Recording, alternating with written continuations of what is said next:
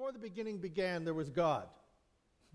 So before the world began, before time began, there was God. And since there was a beginning, we also know that in Genesis there is a beginning, at the end, in the book of Revelation there is an ending, when time will be no more.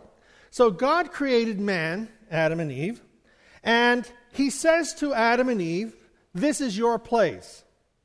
Now not only is he saying to them, this is your place, he's saying that time and this planet are yours.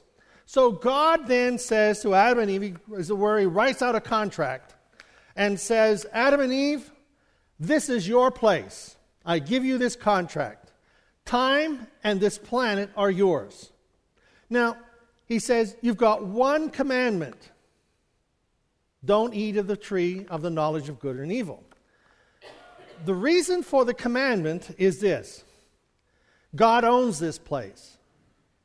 You are stewards, you are caretakers of this place, and I give you the deed, but I never want you to forget who owns this place. So, and God isn't, saying you're off and on your own. God comes every day. God is with him. In the cool of the day, God comes down and walks with Adam and Eve as a friend with friend.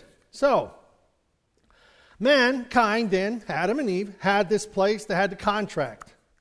Satan comes. What does Satan do? Satan decides that he is going to tempt Adam and Eve. What does Satan want? You see, evil is so evil. Evil is so evil. Evil is so ridiculous and naive, stupid, that evil wants to destroy God, wants to destroy God's creation, wants to destroy the relationship that man has with God. So, evil comes along and says, hath God really said? Did he tell you not to eat or even look on? So if we did a study on this, we would see that God gave them one commandment, don't eat of the tree. Evil comes along and twists that around. God doesn't even want you to look at it. Because in the day that you look at it, you're going to be like him. He's withholding something from you. So therefore, he begins to tempt by changing the word of God. Even when Jesus was tempted, Satan came to Jesus and tempted him, and Satan used the word of God and twisted it. It wasn't word for word, it wasn't verbatim, but he twisted it and took it out of context, even whenever Jesus was tempted by Satan. The temptations are, you can put temptations into three categories. Lust of the eyes, lust of the flesh, and the pride of life. Lust of the eyes is going to make me look good. Lust of the flesh is going to make me feel good. Pride of life, it's going to make me more than what I am. Every temptation in our life comes in one of those three categories. It's going to make me look good. It's going to make me feel good. It's going to make me more than what I am. So Adam and Eve, they gave in to this temptation, and Adam and Eve, as they ate of the fruit, gave the contract of time and place to evil. So Satan took the contract. He has it. He has the contract. He's called the prince and power of the air. He took the contract that was meant for man, and God created it and gave it to man, but he gave it to man for a time. So we look at this. When Adam and Eve did this, man lost. What did mankind lose? They lost their relationship with God. The relationship was broken. Why? Because of sin. Their sin was missing the mark. Adam and Eve didn't match up with the mark that God said. Don't eat of the tree. One commandment. Why? Because I want you to know who owns this place. So they died physically, and they died spiritually, and they lost out on their relationship with God. That happened when the contract was broke. Notice in the garden there was another tree. It was the tree of life. The tree of life was that they would live forever. So mankind was created to live forever. Mankind was not created to fall. But see, God gave us a choice. So in Christ, when Jesus Christ came and died upon the cross, what did he do? He took back, not the contract, but he took back what happened when the contract was broken. The contract is still owned by Satan, prince and power of the air. He still owns its place, but only for a time. In Christ, you and I take back what Christ had come to give us in the first place, a relationship with God, that we are in a right relationship with God, we are alive spiritually, and we are alive physically, eternal life. Jesus Christ rose from the dead. He is the first fruits of them that slept. Trump of God shall sound, the dead in Christ shall rise, and we which are alive and remain shall be caught up to meet him in the air. We have eternal life, we have an eternal relationship with God, and that we have his word that is a greater contract than this. We have a greater contract, and the contract is the word of God that God has given us to overcome the world. Greater is he that is in you than he that is in the world. The world is not necessarily people who are outside of God, but people who are influenced by this former contract, or this contract that is now owned by, or held by, Satan, and he is using it to steal, to kill, and to destroy. So everything that we lost in the fall, we regain in Christ. So we overcome evil by the blood of the Lamb and the word of our testimony. It's what's written in the Scriptures, in Revelation. We overcome him, evil, by the blood of the Lamb and the word of our testimony. So when Christ died upon the cross, his blood purchased our salvation. He who knew no sin became sin for us, so that our sin could be forgiven and that we could regain what we lost. So now we are in this relationship with God. We are in this right relationship with God, but yet we are still facing temptation. Satan is a defeated foe. Death is conquered, but yet we still die.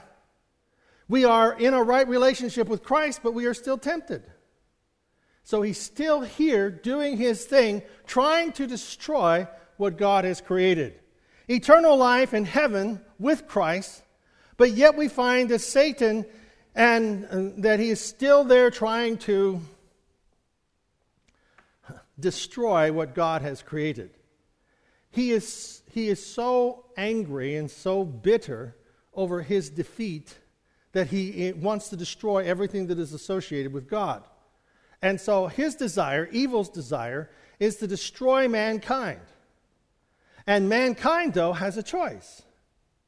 To choose to serve God or not to serve God, to know the truth, and the truth shall set you free. And so we find that when we come to eternal life, when time is no more, Satan and evil and all that will be cast into the lake of fire, and that we will live with God for forever in eternity. So, sandwiched between eternity past and eternity future is time. And in this time, we live. And so in this time, Satan has a contract that was given by God to man. Man gave it to Satan. And Satan says, I got the contract, but God says, I've broken the effects of the contract. Separation and death. So, we then are faced with, in our life, as with what is being written here in the Scripture. Go back to that where when Peter is writing it here. He's saying to the people, and he's saying to these individuals in chapter 5, verse 6, so be content with who you are. Humble yourself before God. So when we look at our life, sometimes we just don't like who we are because we look at our society. Society tells us, you should be like so-and-so. We've got an image out there of what the perfect person looks like, what the perfect leader looks like, what the perfect person, husband, wife, child, parent, grandparent. We got all those perfect people out there, and those things are presented to us as if these are what your goals are. So we're not good enough in the present place to achieve these things. It's a temptation. The temptation is, if you're not good enough, you never will be good enough. And so it's kind of a waste of time and a waste of effort. But Peter is saying to the church that he is, to the individuals he's writing within, because they're entering into the same problem. They're entering into the same problem. And Peter says, so be content with who you are. The King James says, humble yourself, therefore, under God's mighty hand.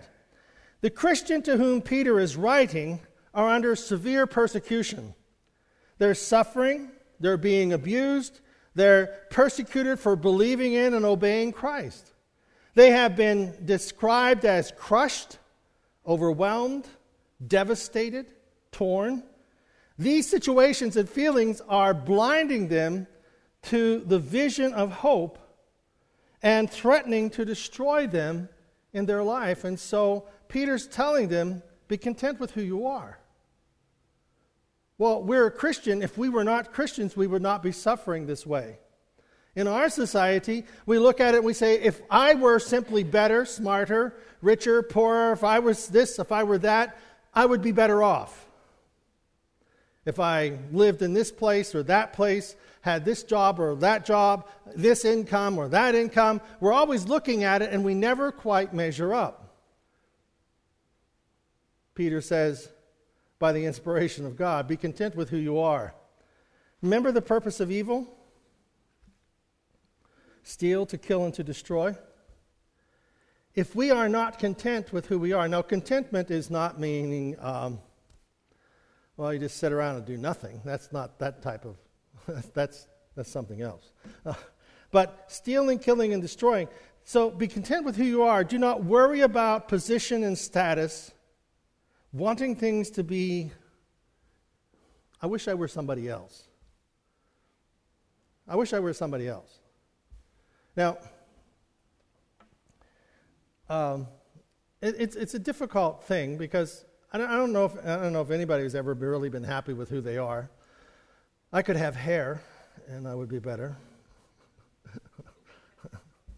I could be thinner and stronger than what I was when I was younger.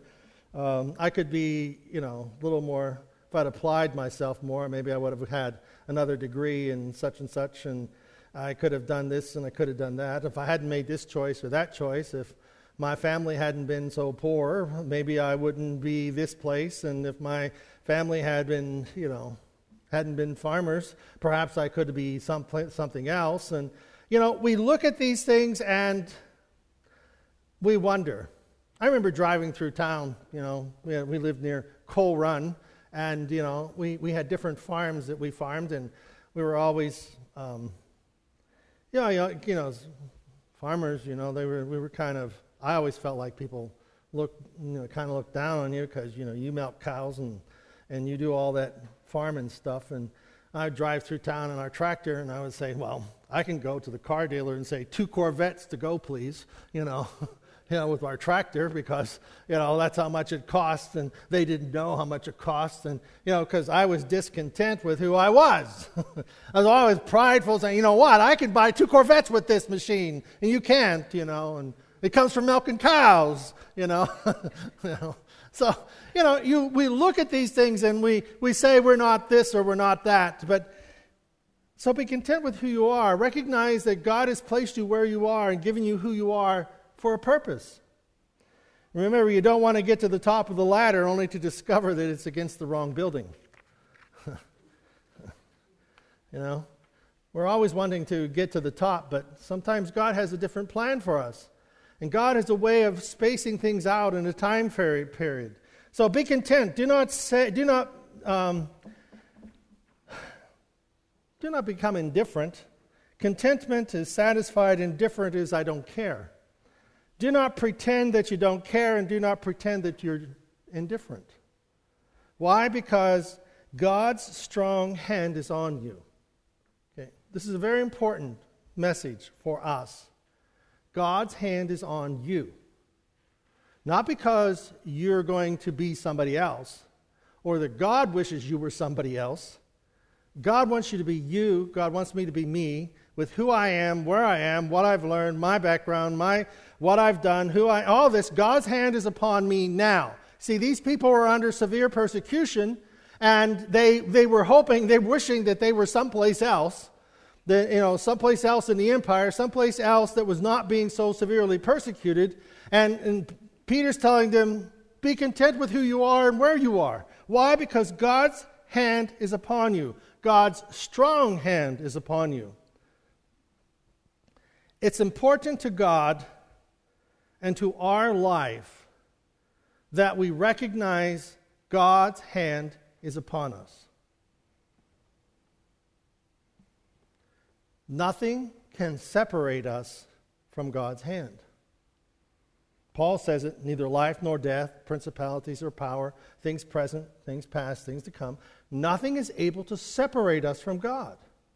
So if God's hand is upon me where I am, why would I want to be somebody else and separate myself from God? Like, I'm going to be over here doing something else and God will be happy.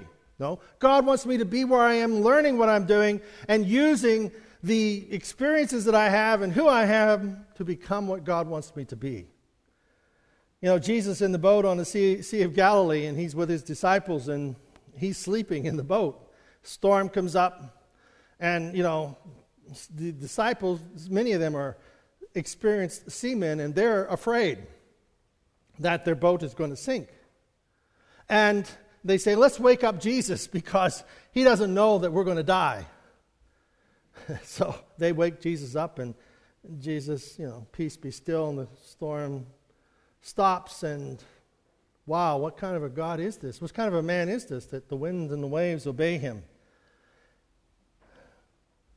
What will we marvel at if we're not who we are, facing the storms that we face, living the life that we live?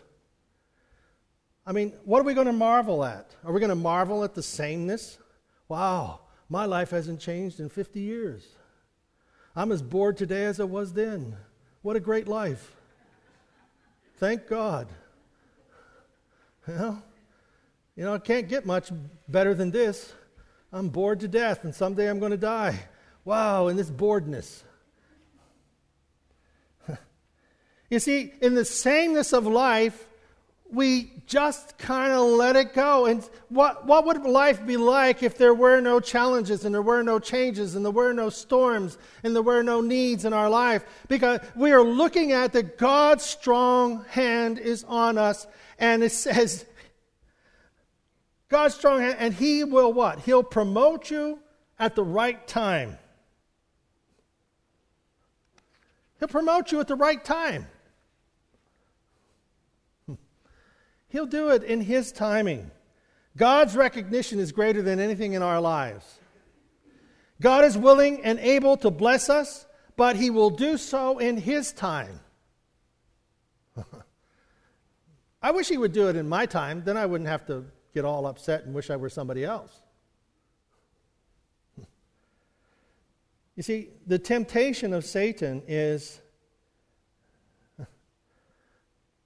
has God really said that his strong hand is on you? Has God really said that everything's going to work out for good in your life? Has God really said he'll take care of you? Look at what's going on around you. Look at other people and how they get this and they get that and how that they're blessed and whatever. Has God really said? Has God really come through for you in your trial? You know, do you know what doubt is? Doubt has to have a truth in order to be unexpected. If there is no truth, how can we say it isn't a truth? It's like the sun's going to come up tomorrow. I'm not going to sing for you, the sun will come up tomorrow. Okay. Well, I doubt that. There has to be a truth in order for there to be a doubt. And the Word of God is the ultimate truth. Now, I know people will say things that are, you know, in our political arenas, no matter who we are, people are going to say things and they're going to proclaim this as truth, and we'll say, I doubt that. You know, and that's okay. Because sometimes people have lied to us, and some people have said things to get ahead, and they and they've lied. But when we look at the Word of God, the Scripture, God says, heaven and earth will pass away, but my word will never pass away. You shall know the truth, and the truth shall set you free. It is evil that comes to us that causes us to doubt. And you and I have a truth that is in our life given to us by God. And in this word that God has given us, he says, be content with who you are and don't put on airs. Don't pretend to be somebody you're not. God's strong hand is on you. He'll promote you at the right time. God is going to do this. What does doubt say? Well, hath God really said? There must be a truth in order for there to be doubt. Truth is that God's hand is on you. Evil comes. I doubt that. Why? Why does evil want us to doubt? Steal, kill, destroy. Rob you of your spiritual life, rob you of God's best for your life, and break your relationships. That's God. That's evil's intent. And because if evil can break us, we'll trust in something else other than God. The Bible, God's Word, speaks it to us. The Holy Spirit makes it real to us, and it brings it into our heart with an affirmation and with power. There is a power in the Word of God. There is a spiritual power that comes in the Scriptures that whenever we read them, whenever we pray them, whenever we expect them, that it is God at work bringing about this strength that comes to us. Evil's intent is to rob us of that strength. Hath God really said? So winning in our spiritual life is agreeing with God's Word, acting positively upon it, even whenever it doesn't happen the way that we think that it should. You know, I've wanted things to happen differently.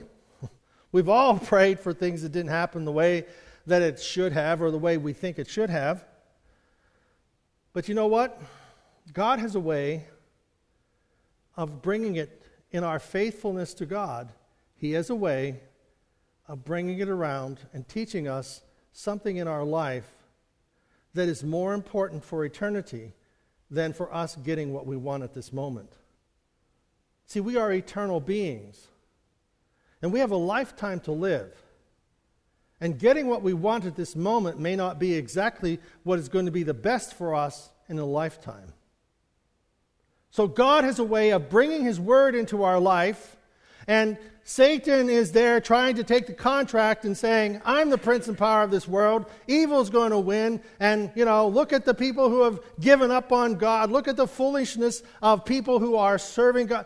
It's like, it's not foolishness. Called faith. And faith has a way of sustaining us in the difficult times, that we're not caught up in the feelings of the moment that take us off course. We're not caught up in the discouragement or the things that don't happen in our time frame, and we lose hope. We never lose hope in God. What does it say? It says, live carefree before God. The King James says, cast all your cares upon Him because He cares for you. Carefree is not ho-hum. Carefree is, I have taken my needs and my difficult situations, and I take them to God in prayer. I take them to God, so I am living carefree, meaning that God is the one who is taking care of me, and the cares that I have, I place them in God's hands, and I must have wisdom and guidance to work through them. I must have wisdom and understanding to live my life in an understanding that God is going to care for me. So in the daily struggles, we bring them all to God, and so I bring them to God, and I live in a carefree world, meaning that God will take care of me. And He is most careful with me. Most careful. Did you ever play ball in the house?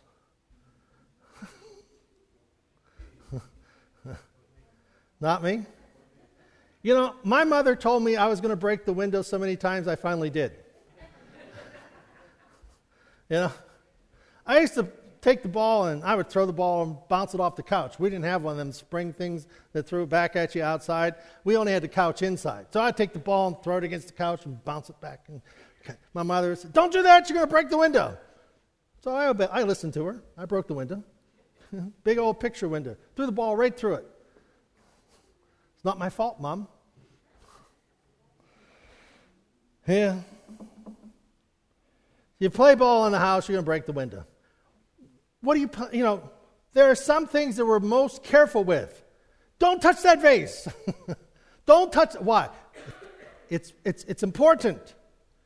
Don't touch that. Do you let the little kids play with everything in the house? The valuable things? Why? Because there are some things you have to be most careful with because they're fragile.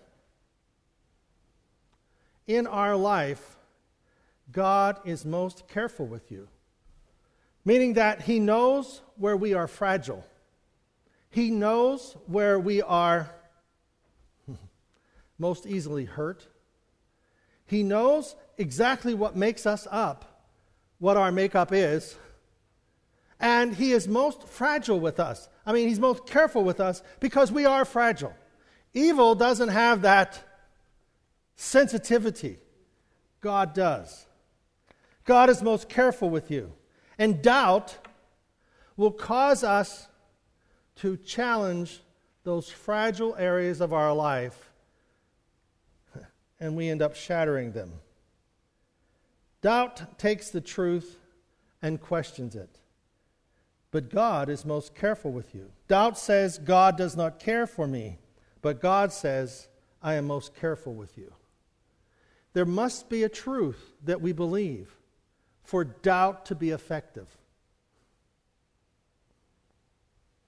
You see, doubt couldn't have a foothold in our life if we didn't have something that we expected. People who are totally indifferent don't have much doubt. Doesn't really matter what happens. Doesn't really matter if this happens or that happens. Well, what do you believe in? I believe in nothing.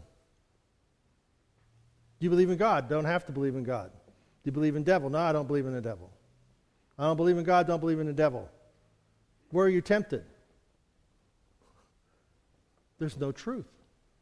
How can you be How can you doubt where there is no truth? You see, we look at people and people tell lies and they say, "Believe me." God says, "This is the truth, and the truth will set you free. Take it, and it's yours, and it will work."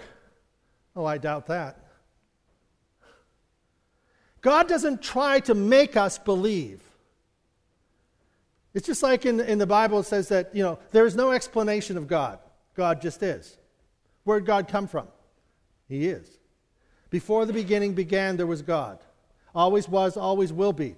Time is sandwiched in the middle. So we are coming to our life and coming to this understanding of what God is doing in our life, and the truth is presented to us, and doubt comes along. See? If we are doubting something, it's only because there is a truth that God wants you to believe, and evil wants you not to. Imagine that. So it has to take a positive, affirming word from God before there can be doubt. There must be a positive, affirming word from God to your life before doubt can come and challenge it. Don't eat of that tree. Well, has God really said that? Why did God not want them to eat of the tree? So that they would understand that they don't own this place, God does. And in our life, God has let us know He owns this place. He breathed into us the breath of life, and we are a living soul. We are going to live forever. And when time is no more, we're still going to be alive. We're still going to be alive because life cannot die. This body can perish, but life will never stop. And our choices in life, choosing God, gives us the life that is eternal with Jesus Christ. Without truth, there can be no doubt. So God's truth comes to us. I have a plan for you. I have a purpose for you. I have a destiny for you. I have a place for you.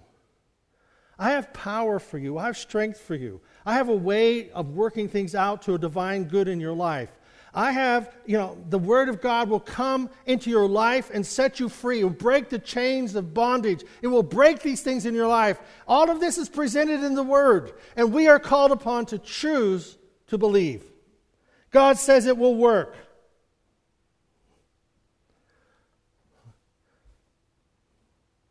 Winning in our spiritual life, what do you say? What do you say? So be content with who you are. Do not put on airs.